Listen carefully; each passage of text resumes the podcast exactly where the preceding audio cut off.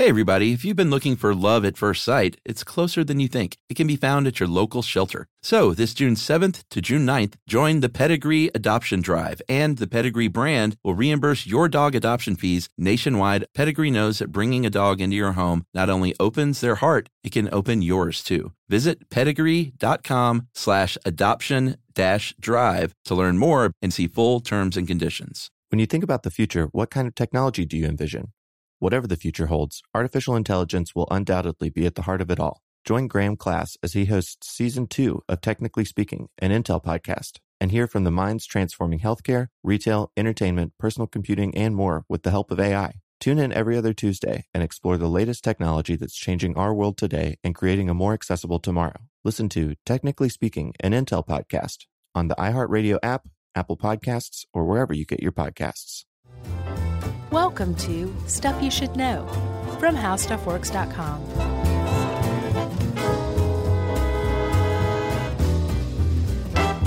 Hey, and welcome to the podcast. I'm Josh Clark. There's Charles W. Chuck Bryan over there, and there's Jerry. So this is Stuff You Should Know. This is going to be a good one. This Agreed. Is a, this is a grabster joint. Did you want to talk about soup first? Were you kidding? Yeah, I was kidding. Oh, I thought you were serious. Yeah, no. It, oh, okay. was, it was bad soup, but I mean, it wasn't that bad. Well, yeah, I mean, right before we started recording, like, this is how how awesome things are around here. We were talking about how bad your French onion soup was. How do you mess up French onion soup? Yeah, that's what I was wondering. And then you said, save it, I want to talk about this, and I thought you were serious. Yeah, I was kidding. Oh, well, and here we are. I was kidding. Yeah, and then we were talking about the soup anyway. How do you mess up French onion soup? It's like beef broth, salt, onions, uh-huh. cheese, bread. Yeah, they put too much in it. Melt the, it in a crock pot. The, uh, yes, this, the onions they used were way too sweet. I think they used like Vidalia, Vidalia. onions dipped in sugar. Mm-hmm. It was just not good. Yeah. Not good. You can tell we shouldn't call them out no, publicly. No. That'd be pretty mean. Sure. I mean, they just don't know what they're doing with soup. It's fine. But they're a soup restaurant. Shh. There are a lot of soup restaurants. Yeah, I guess there are. Do you remember that dumb one? I think they're out of business now. Let Us Surprise You. Remember There's that? Nothing dumb about Let Us Surprise You, buddy. Soup and salad place. I love that thing. That's out of business, right? Yeah, there's something called Sweet Tomatoes that's basically the same Oh, thing. I think I've heard of that. Yep. Hey, I like a good soup and salad joint. Yeah, so what was wrong with Let Us Surprise You? I, I don't know. I, just, it, I don't like cutesy names well, then, it, unless it's on The Simpsons. And I think the teas were made of carrots. Yeah. Yeah? For sure. Yeah. Well, that leads us right into Navajo Code Talkers. Exactly. Quite well. We should say right out of the gate that, um, we're, like you just said, we're talking about Navajo co- Code Talkers. There were plenty of other Code Talkers from yes. other Native American tribes. Yes. This episode is mostly about the Navajo Code Talkers because there were so many of them yes. and so much is known about the codes that they made. But we'll also mention other tribes as well. Yes, and straight up respect to all of them. For sure. It always kind of stinks when one thing gets all the glory, when there were many mm-hmm. factions of that thing. Mm-hmm. So, uh, yeah. Right. But I think that's better than just naming this episode like How Code Talkers Work, but yes. only talking about the Navajo Code Talkers. Agreed. I think we covered everything, right? Agreed. So, um, if you have ever seen or are familiar with a movie called Wind Talkers... Have you seen it?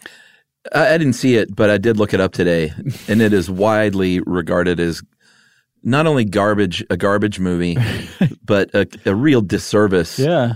to do a great mo- to do a movie about the Navajo Code Talkers, but it's really a movie about Nick Cage, right? Directed by John Woo. Yeah, it's a violent war movie that happened to to be structured around a really interesting historical plot. Right, like let's let's take this really amazing story from history, mm-hmm.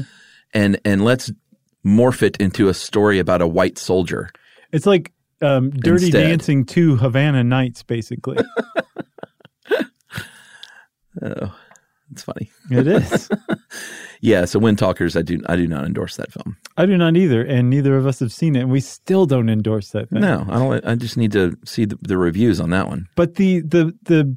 The point of it was that there was a uh, Native American, I don't know if he's Navajo or not, um, in that movie because, mm-hmm. again, haven't seen it. Yeah.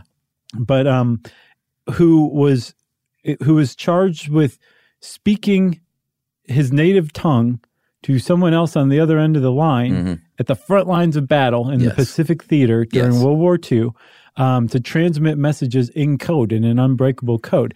And that actually happened. Mm-hmm. Like, that part of the story happened, and it was true, that there were, in World War Two, Native Americans, uh, in large part Navajo, mm-hmm. who were speaking to one another in Navajo, mm-hmm. like on Guadalcanal, or um, in the uh, Marianas, or the Marshall Islands, or Okinawa, who were there yeah. at all of these major, massive battles in the Pacific Theater between the, the United States and Japan mm-hmm. um, that actually eventually led to this island hopping process, led to the um, the atomic bombs being dropped on Hiroshima and Nagasaki from the Marianas. Yeah, a c- code so, uh, well, complex to our dumb ears. Mm-hmm.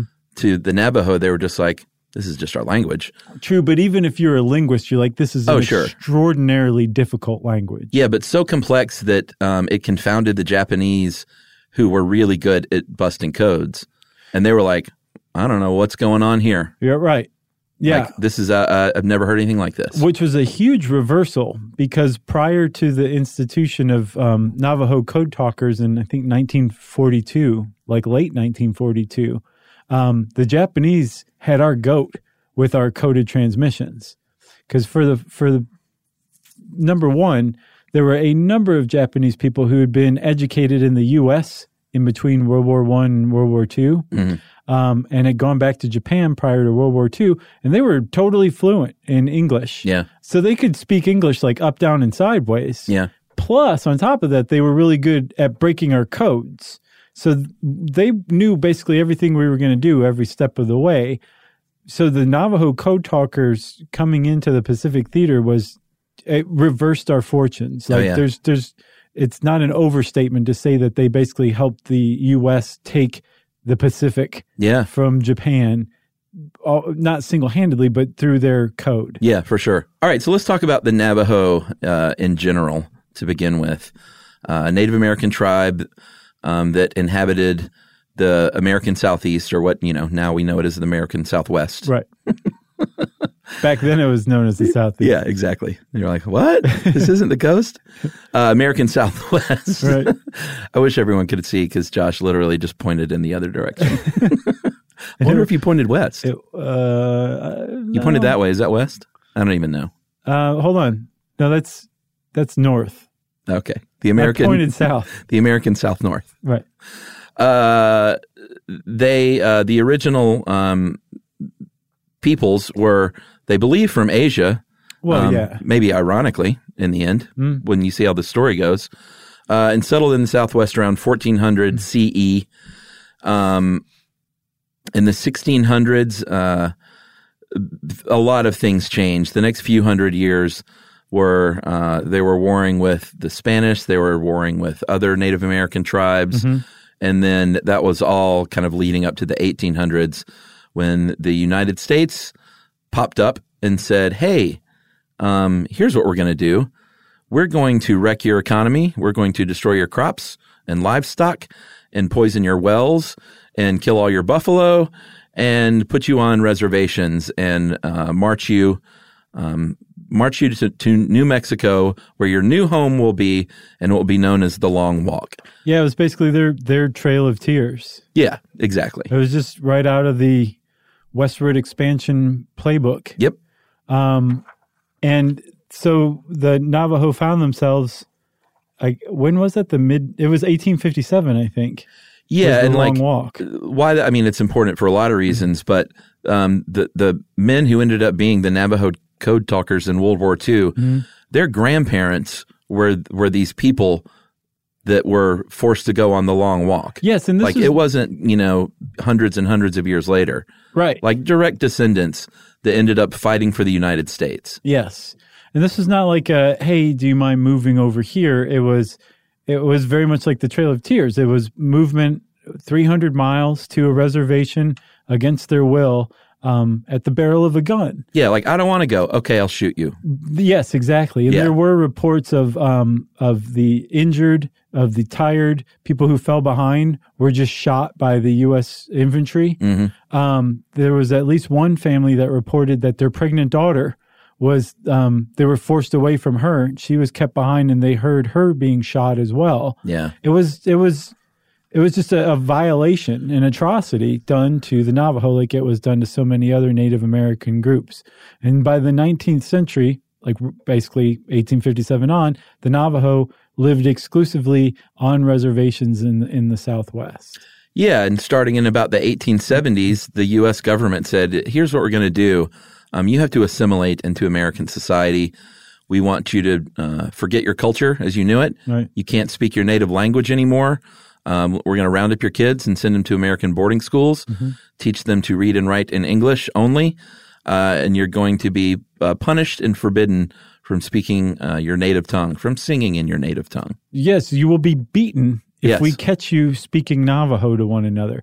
And they, like I, I think you just said, they, they would kidnap children, mm-hmm. take them to these schools, just like they did with the Aboriginal tribes in Australia, um, just like they did with the first Americans in, um, or the First Nations in Canada. Yep. And it was just, not only uh, have we taken your land, not only have we forced you to live in this one area that no one else wants to live in, like, we want to destroy your culture now. Like, we're going after your culture. We yeah. just want to obliterate you guys completely. We'll let you live, but under these these conditions, and we're not we're going to murder your culture.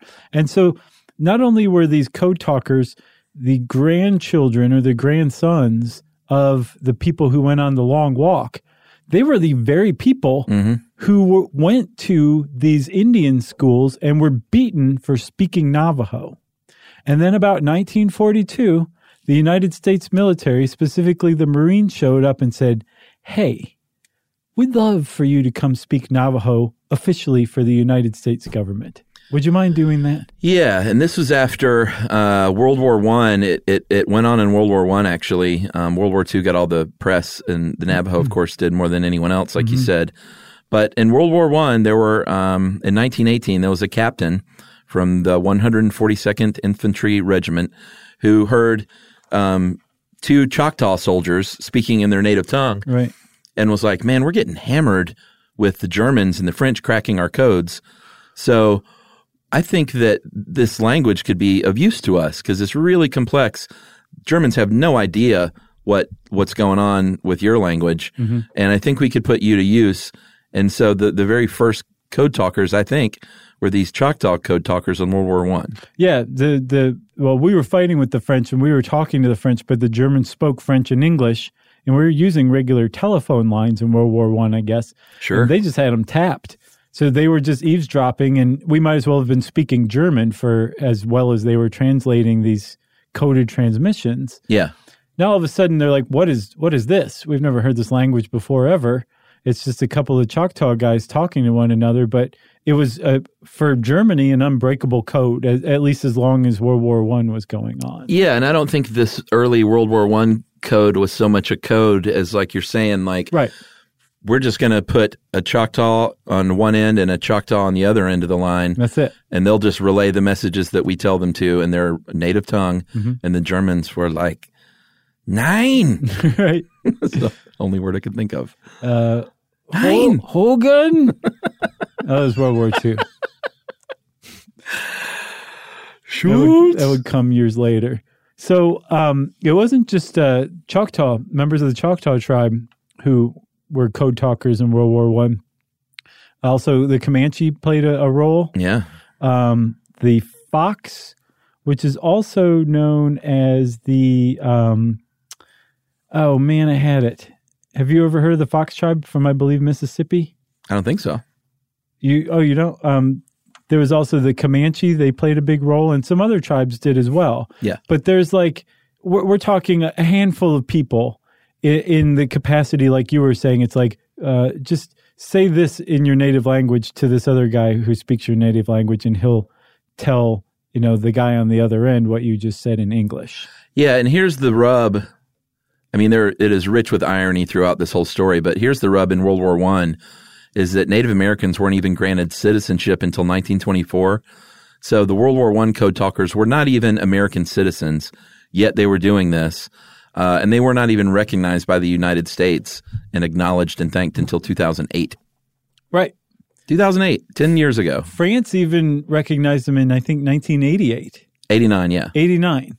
Did you say that? No. Okay. So France recognized them first, and it took another twenty years before the U S recognized them officially. Unbelievable. It is unbelievable. Um, but the the the problem with World War One is it worked. But we became friendly with Germany mm-hmm. in between World War One and World War Two. And Germany said, yeah, we're going to hedge our bets here. We're going to send some people to the United States to learn Native American languages and culture mm-hmm. so that if we ever go to war with the United States again, we'll have their number. And yeah. they did. Apparently there were plenty of, well, I don't know if plenty is the right word, but there were Germans mm-hmm. who spoke um, Cherokee, Comanche, Choctaw. That's crazy. So that, um, so much so that the, the some of the American um, commanders in World War Two were like, we can't use Native American language because there's Germans who know this already. They were compromised basically yeah. between World War One and World War Two.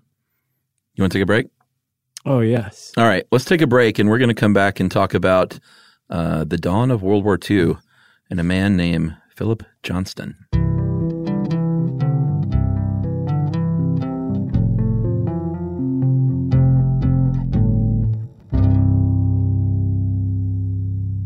Open a limited-time eleven-month certificate at Kemba Financial Credit Union. At five point two five percent A P Y, it's more than triple the national average, plus it's a safe and secure way to grow your money. Visit your local branch or kemba.org slash cb for details. Offer expires May thirty-first, twenty twenty-four. A P Y equals annual percentage yield. Restrictions apply. five hundred dollars minimum and two hundred fifty thousand dollars maximum deposit. Advantage status required. Comparison based on bank rate average. Federally insured by N C U A. What kind of fun is waiting for you at Kings Island? The holy cow, we're way too high and here comes the drop kind of fun. The make a splash all summer kind of fun. The I can't believe I ate that whole funnel cake. Let's get another kind of fun. But most importantly, at Kings Island, you'll find for the fun of it kind of fun. Don't wait to start your fun season. Kings Island is now open on weekends.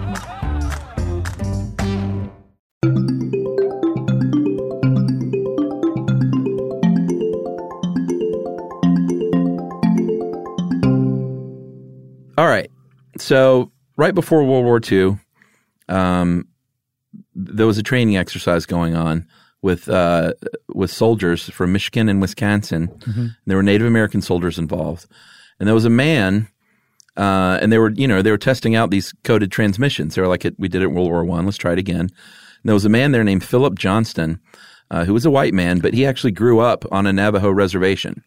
I think he just read an article about this, actually. Oh, really? Uh-huh. Um, well, yeah, he wasn't in the Army at this time. Right, right. Because they brought him in, like, he was way too old. Way too old. But around this time, I think he was about fifty years old. Yeah, but... So old. He had the benefit of growing up on a Navajo reservation, right. Considered himself a Navajo, spoke the language, fought in World War One, and said, I want to make a comeback, and I want to go back and fight in World War Two and start up this crack team of Navajo Code Talkers. It was his idea. Yeah. And they said he went into the office of whatever higher-up general he needed to, spoke some Navajo, and said, this worked once. Why can't it work twice? And they were just like, by George, I think you're onto something. Well, here. They said, we'll give you a we'll give you a chance to demonstrate this. So apparently in Los Angeles, he recruited uh, four Navajo men who I guess he was friendly with because, like you said, he considered himself Navajo. His parents were missionaries. Yeah.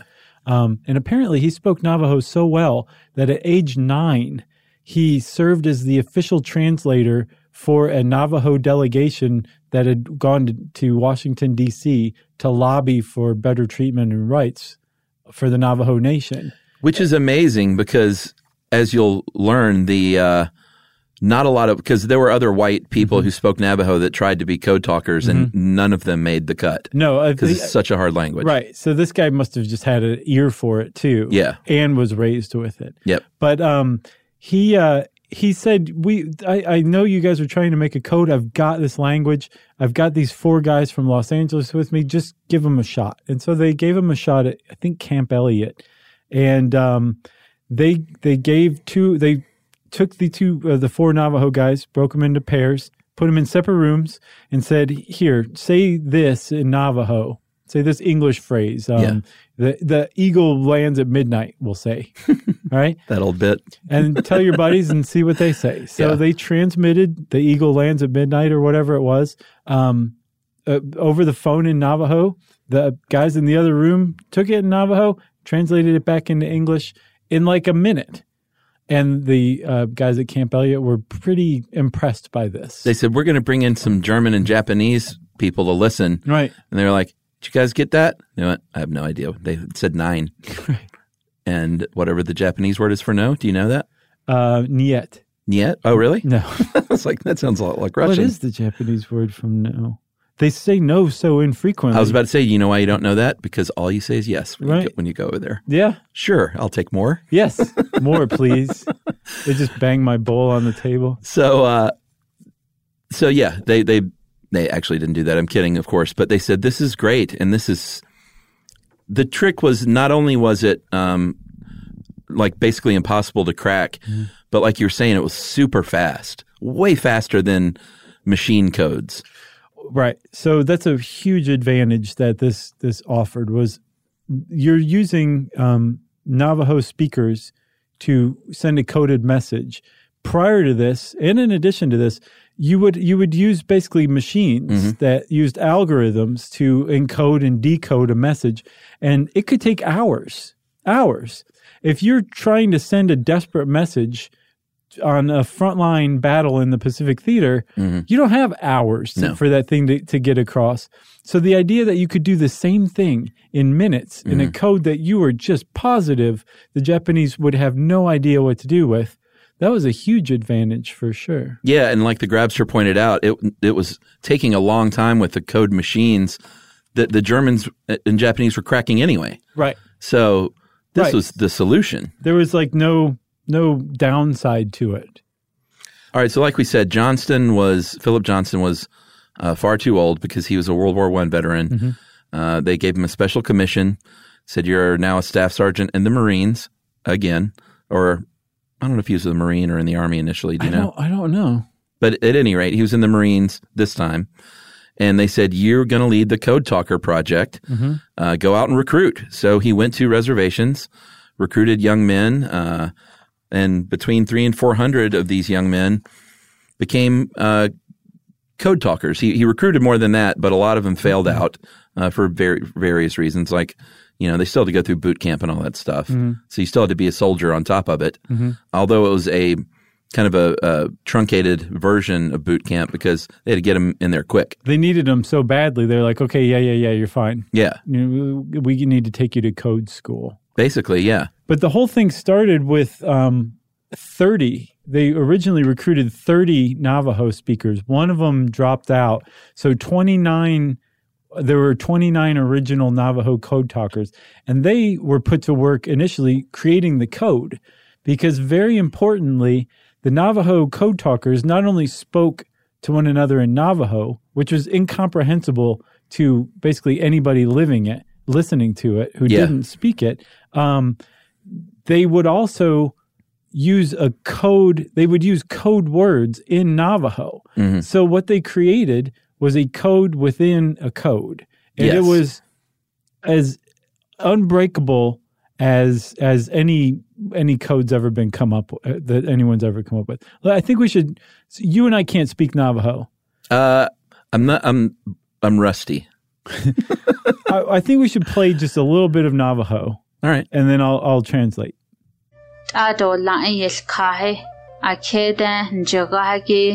Analia Asah Aji Lago Kea Nazad Lego Ajia Ako Ade Sitin Jirago Analia Eya Open Zizne. So what you just heard in Navajo was um, this is from the the parable of the prodigal son. I this found is from the YouTube. Movie Wind Talkers. Uh, what you just heard was, not long after that, the younger son got together all he had, set off for a distant country, and there squandered his wealth in wild living, something everybody does from time to time. But that was that was what you just heard in Navajo. Yeah. Um, and it's it's so foreign sounding um, for a reason. Like, it's a really difficult language in that, like, the same vowel can have four different types of intonation mm. and four different meanings. So one word can have four different meanings based on the whether, you know, you go up or you speak through your nose or whatever, but you're saying the same word, you're just intoning it differently. Yeah. Uh, and that just changes the meaning dramatically. Yeah. That was one reason why it was so impenetrable. Yeah, and like you said, they um, mm. they memorized five hundred code words, three different versions of the alphabet, mm-hmm. and went to war. I mean, I, I use the word irony. I don't even, that's that sort of undersells it, uh, what was going on and why these men would um, would sign up for something like this. And and Ed points out, like, you can't get into the head of them or explain every person's motivation. For sure. Because it was all different. But um, through interviews, you know, what, what sort of stood out was that they still, even though that the United States had stomped them down into near oblivion, they still had a tie to that land. Right. And that was their land, and regardless of what had gone on in the past, um, the Germans and the Japanese were uh, were invaders. They, they were a threat to their holy land. They were still a, a common enemy between the United States and the Navajo. Yeah, I mean, it's just a, it says so much about their people mm-hmm. that they could just put all the other stuff aside, and the genocide, and the Long Walk, and mm-hmm. the Trail of Tears, and say, well, this this is still my land, uh, even though I'm on a reservation, and I don't, I want to help protect it. Right. Amazing. Yeah, some of them were, were joined up because they're um, they subscribed to the Navajo warrior culture, and the Navajo definitely had their own warrior warrior culture, although that wasn't, like, necessarily the central focus of their culture. Right. Others were like, oh, man, you're going to get me off of this reservation, and I'm going to go travel the world. I've never even been on a bus before. Let's go. Yeah. Um, some of them were like, I like this G I Bill you're talking about. Um, others were drafted, didn't want to go, but they were still drafted and they went. So there were just, like, to, to paint it any other way is to make it, like, to give it the Wind Talker treatment. Yeah. And that's not the Stuff You Should Know way. There were a, as many different people. Uh, I, I think there were four hundred twenty-one Navajo Code Talkers who ended up serving in World War Two. I'm sure there were four hundred twenty-one different reasons for why they went. Yeah. That's just the way it is. They're they're people. Yeah. And we're talking about people here. four twenty, huh? four twenty-one. Oh. Dollar short, day late. So let's talk a little bit about this code within a code. Um, here, here's one example. So, troops moving forward to the lake is what the Grabster came up with. Mm-hmm. And they wouldn't just get on the horn with their Navajo uh, counterpart on the other end and say, troops moving forward to the lake in Navajo, mm-hmm. they would substitute in different words. Sometimes they would spell out some words one letter at a time, with that letter being represented by a word, like the first letter in the word that they say. Mm-hmm. And it was the, I mean, there were, there were rules for the code, but the person on the other end, they were so in sync with one another that they didn't necessarily look at a chart and say, well, this is means this and this means this. Mm-hmm. They were just able to converse rather organically within this code, within the code. Right, and they all knew that that code that was like, this means this and this means this. Yeah. But, yeah, from from from the research, it seems like they were able to shift and, and, like you said, make it organic. Yeah. On the fly, and they knew what one another was saying. Kind of threw out the playbook a little bit, I imagine, yeah. in certain circumstances. Uh, and I'm sure the American, uh, you know, the, the generals and the people in charge were just like, just do it, man. Just do your thing. Or they were like, I have no idea what you just said. yeah, they, they had no idea. They threw out the playbook. Uh, a lot of times they had to do that because there weren't uh, equivalents of certain words. Like, they didn't have words for uh, bombardment and and shell casing and things like that because they mm-hmm. didn't have those things in their culture. Right. So they had to make up things that they would uh, be able to understand both ways. Well, they they were also, so there was an al- an alphabet, right? So every... Three alphabets. Three, yes, that's yeah. right. So there were three different words for every letter of the alphabet. It's amazing. Okay. Um, but th- there's something that is really easy to look past that we really have to, to think, this is one of the reasons why this is so unbreakable. If if you um, wanted to use the letter I, well, you would say the Navajo word for ice. Right. Okay? But the Navajo word for ice doesn't have, it doesn't begin with the letter I. They probably didn't have a word for ice, though. But that's funny that you picked well, that no, word. Well, no, they, they, the weird thing is is that they did. They did? They, yes. How did they have actually, ice? It was, they're most closely related to a Native Alaskan tongue. Oh, which okay. is why they think... So natural ice. It's like evidence, it's linguistic evidence they came across the Bering Land Bridge. Gotcha. Um, so, yeah, they also have a word for shark, which is like, that doesn't make any sense either if they... They're they're Very from Arizona, basically, in New Was Mexico. It land shark? That's what I thought. Yeah, they're like Chevy Chase. Yeah, um, but they but they have like a, a lot of they have one for salmon, copperhead salmon, mm. and that's you know delicious. Not a lot of those in New Mexico. But yeah, it is delicious. But the the point is is the Navajo word um, for ice doesn't necessarily begin with I. So even if you knew yeah. Navajo, you wouldn't necessarily know that this is the word for the letter I. Yeah. And then to confound it even more, if there's three different words for the letter I, uh-huh. even if you're spelling like, um, well, what's a word with multiple I's? Hurry up and give me one quick. uh, illicit? Yes. Okay. If you're spelling illicit out, you could use two different words for I. And that cuts down on letter, or in this case, code word repetition, which is one of the easiest ways to break a code. Yeah. Look for repetitions right, right. and pair those up with the letters that are used most frequently in English. Yeah. So if you're using three different code words for a single letter, you can mix it up oh, yeah, while man. You're spelling it out. So cool. Makes it even more impenetrable. Yeah. Like this is just such a gorgeous code. Yeah, they used... Um imagery a lot of times, which is makes it kind of strangely lyrical, like a um, a dive bomber was a chicken hawk, a submarine was an iron fish. Mm-hmm. Uh, and then they also use, you know, you've heard of Cockney rhyming slang, yeah, um, which is, geez, we we could do a podcast on that, but that'd be kind of cool. Okay. Um, I won't even get into that, but it, it makes basically make compound words in an English sound like a word uh, in the message. So... Um, the the examples that the Grabster uh, got was like the word secured, they would say the Navajo words for sheep cured mm-hmm. or dispatch became dog is patch mm-hmm. in Navajo though.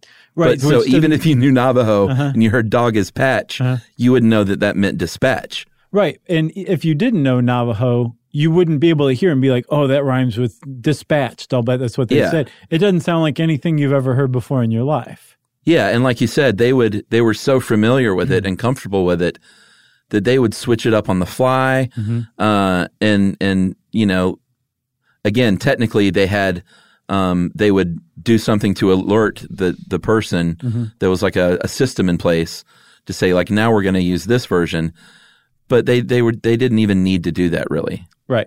That just seemed like a formality. Yeah. It sounds like. Yeah, but and I think one of the reasons why they were so able to shift like that um, because these these guys who were raised in the Indian schools, they had to speak to one another in Navajo like surreptitiously. Yeah. So they had to be able to shift on the fly, not, yeah. not just between like um, nuance and Navajo, which is a very nuanced language to begin with, but also between Navajo and English, depending on who was coming their way. Right. Um, so there was a, the I, I think, I, um, it's my impression that from their the treatment in Indian school, um, it, it would have made it easier for them to understand what somebody was saying when they broke the, the rules of the language really quickly. Yeah. They'd be able to follow. And then, Chuck, there's one other thing that made this code even more beautiful.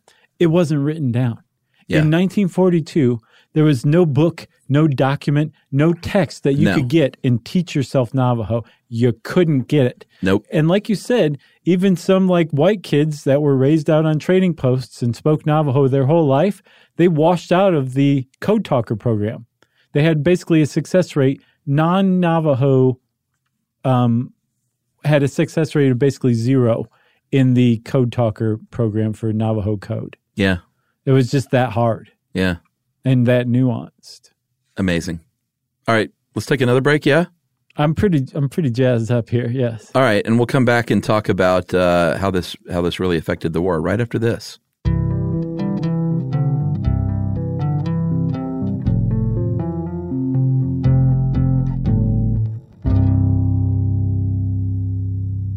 Open a limited-time eleven-month certificate at Kemba Financial Credit Union. At five point two five percent A P Y, it's more than triple the national average, plus it's a safe and secure way to grow your money. Visit your local branch or kemba.org slash cb for details. Offer expires May thirty-first, twenty twenty-four. A P Y equals annual percentage yield. Restrictions apply. five hundred dollars minimum and two hundred fifty thousand dollars maximum deposit. Advantage status required. Comparison based on bank rate average. Federally insured by N C U A. What kind of fun is waiting for you at Kings Island? The holy cow, we're way too high and here comes the drop kind of fun. The make a splash all summer kind of fun. The I can't believe I ate that whole funnel cake. Let's get another kind of fun. But most importantly, at Kings Island, you'll find for the fun of it kind of fun. Don't wait to start your fun season. Kings Island is now open on weekends.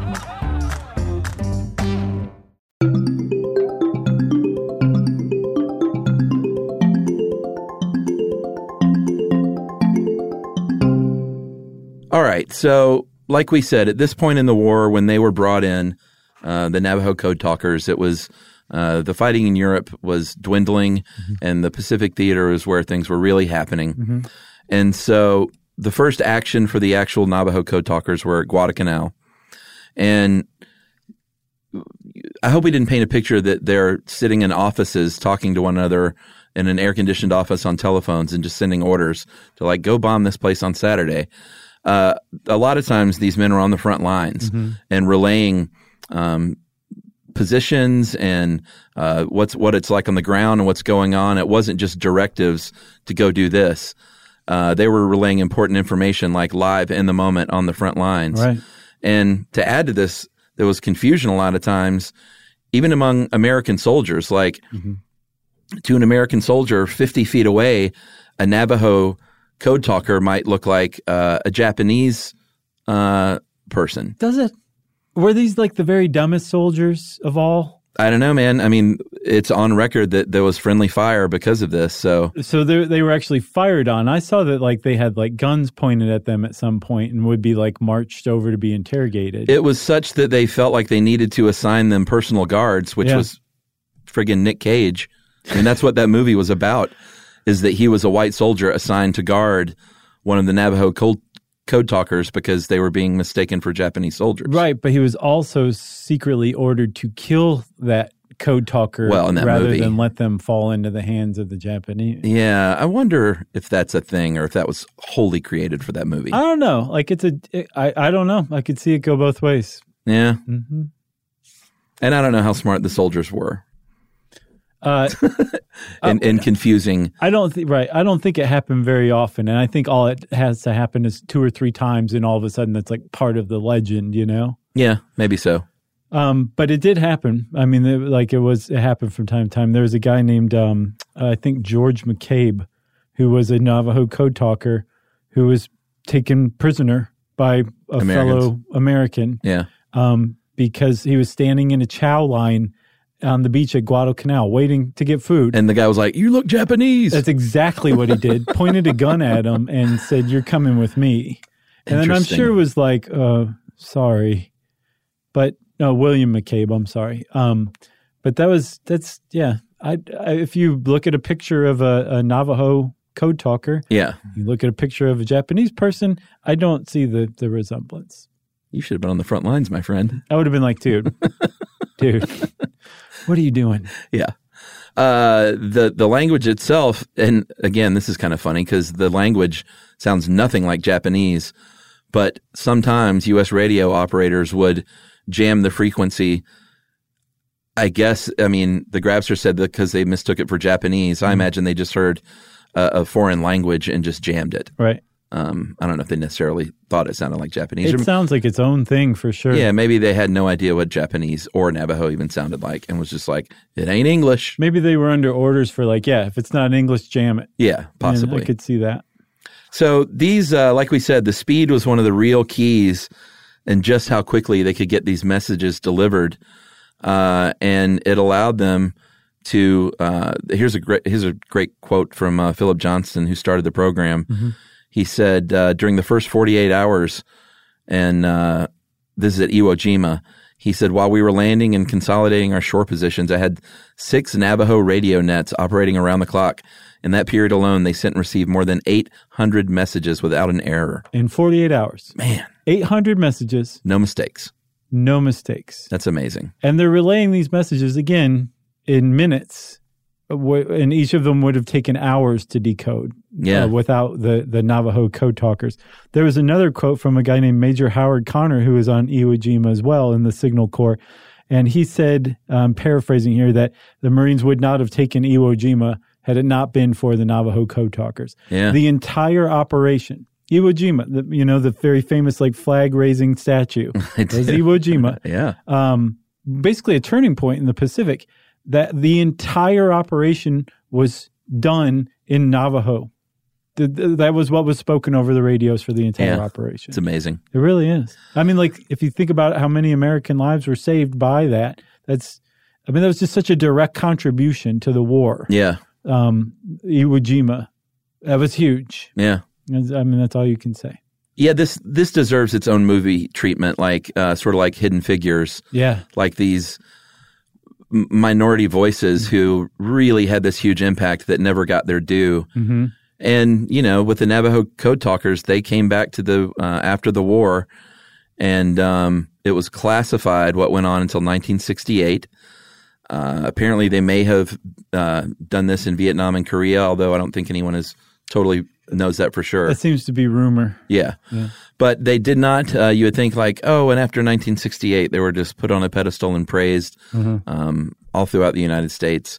Uh, that is not true. They were basically sent back to the reservations uh, with what awaited them there, which was poverty and hardship and alcoholism mm-hmm. and disenfranchisement.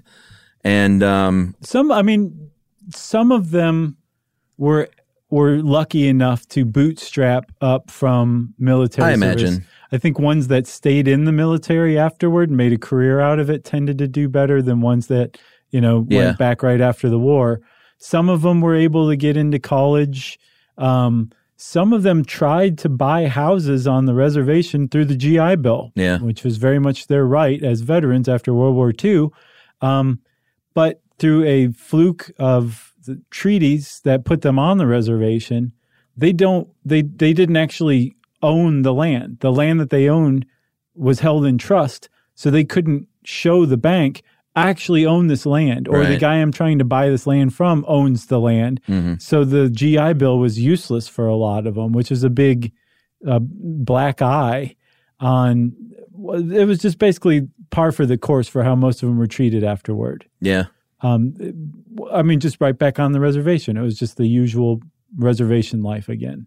Uh, nineteen sixty-nine, there was a, a reunion at the fourth Marine Division. uh, in seventy-one, Nixon awarded them a certificate of thanks. yeah, and, and a, a light punch in the arm from old Tricky Dick. Uh, in nineteen eighty-two, August fourteenth was declared National Code Talker Day. That was for all Code Talkers. Yeah, not just Navajo Code mm-hmm. Talkers. Uh, but those original twenty-nine uh, were given a Congressional Gold Medal in two thousand. And uh, in two thousand fourteen, on June fourth, the, the final original Code Talker, Navajo Code Talker, Chester Nez, passed away. And uh, just look up a picture of Chester Nez in Easy. Mm-hmm. Just that sweet face, and mm-hmm. he's got the veteran's hat on that says Navajo Code Talker on it. Oh, I love those hats, man. Pretty amazing. Um, the... the uh the award ceremony, so they were awarded the Congressional Medal of Honor in two thousand, the original twenty-nine. But when they actually presented the award in yeah. two thousand one, by that time there were only four of them left alive. Yeah. And that's a big criticism too, um, that it was like, you could probably done this a little a little sooner yeah, while right. they were alive still. Yeah, could have. It might have taken sixty-something years to just sort of get that ceremony in order. Right. They wanted to get everything just right. But that was uh, amazing. And yeah, hopefully somebody will make a movie about it that's not mostly about Nick Cage's yeah. character, that'd be the great. White guy. Uh, if you want to know more about Code Talkers, you can search them on the internet, and there's some fascinating stuff out there. Oh, and Chuck, if you want to know more about Navajo Code Talkers and you a- happen to ever be in Kayenta, Arizona, there's a Burger King there, and it has basically a Navajo Code Talker museum. Oh, cool. It's basically a display case, but it counts, it qualifies as a mini museum. Sure, grab a Whopper, learn something. Yeah.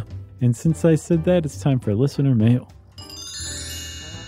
I'm going to call this uh, Easy Bake Oven follow-up um, from Oregon. So guys, just listen to Easy Bake Ovens. Um, I've always been a big believer in kids playing with whatever toys they want. Uh, and as a kid, I spent a great deal of time playing in the dirt with my brothers, making roads and parking lots for our Hot Wheels. Uh, flash forward twenty years, my son wanted me to take him to the toy store to spend some sixth birthday money. Sixth birthday money. You got it. Uh, I followed him as he perused the remote control cars, various action figures, and he disappeared around the corner. And before I could get to the other aisle to find him, he came tromping back holding an Easy Bake Oven. He asked me if he had enough money to buy it, and he did. Awesome. Uh, this was nineteen ninety-nine. It was about twenty bucks. As he, uh, as we walked to the counter, I asked him if he wanted me to carry it for him, put it in a cart, because the box was about as big as he was, and he insisted on carrying it himself. Uh, although I've always encouraged him to play with what he wants, I was surprised that he wanted to carry it himself. Uh, his dad was not always so open-minded to boys playing with what he called girl toys, mm. and probably still isn't. Uh, we are no longer together, needless to say. Hmm. Anyway, we pay for the oven, and my son carries it to the car. He won't let me put it in the trunk or even in the seat next to him. He held it on his lap the whole way home. The story's just adorbs in it every is. way. I love it. Uh, while we were driving, he examined the box and made a harumph sound. I asked him what was wrong, and he said uh, that he was mad, and I asked him why. He said, the box is pink and there's only a girl on it, but boys like to cook too, Mom. I told him I agree. Uh, so I guess you could say he has always been woke. Uh, he made many treats with his oven over the years, and I even have a photo of him somewhere wearing his grandma's frilly cooking apron with a big smile on his face. And that is from Davina uh, Embury in Portland, Oregon. Another Embury? Is there another one? Yeah. Really? Yeah. We never really figured out how to say that last name, but there was, like, within the last month or two, there was an Embury. Huh. Weird. I wonder well, if it was her. Thanks a lot, Davina. Yeah. Maybe, maybe it was. I think the other one was with an E. That's with an I, huh? Oh, okay. Yeah. Gotcha. I will figure it out one day. Yeah. Uh, if you want to, if you're an Embury or an Embury or whatever, you want to get in touch with us, you can uh, join us on social. Just go to stuff you should know dot com and find all the links there, or send us all an email to stuffpodcast at how stuff works dot com.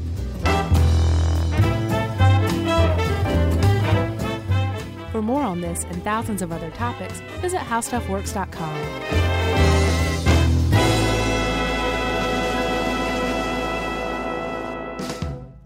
Open a limited-time eleven-month certificate at Kemba Financial Credit Union. At five point two five percent A P Y, it's more than triple the national average, plus it's a safe and secure way to grow your money. Visit your local branch or kemba dot org slash c d for details. Offer expires May thirty-first, twenty twenty-four. A P Y equals annual percentage yield. Restrictions apply. five hundred dollars minimum and two hundred fifty thousand dollars maximum deposit. Advantage status required. Comparison based on bank rate average. Federally insured by N C U A.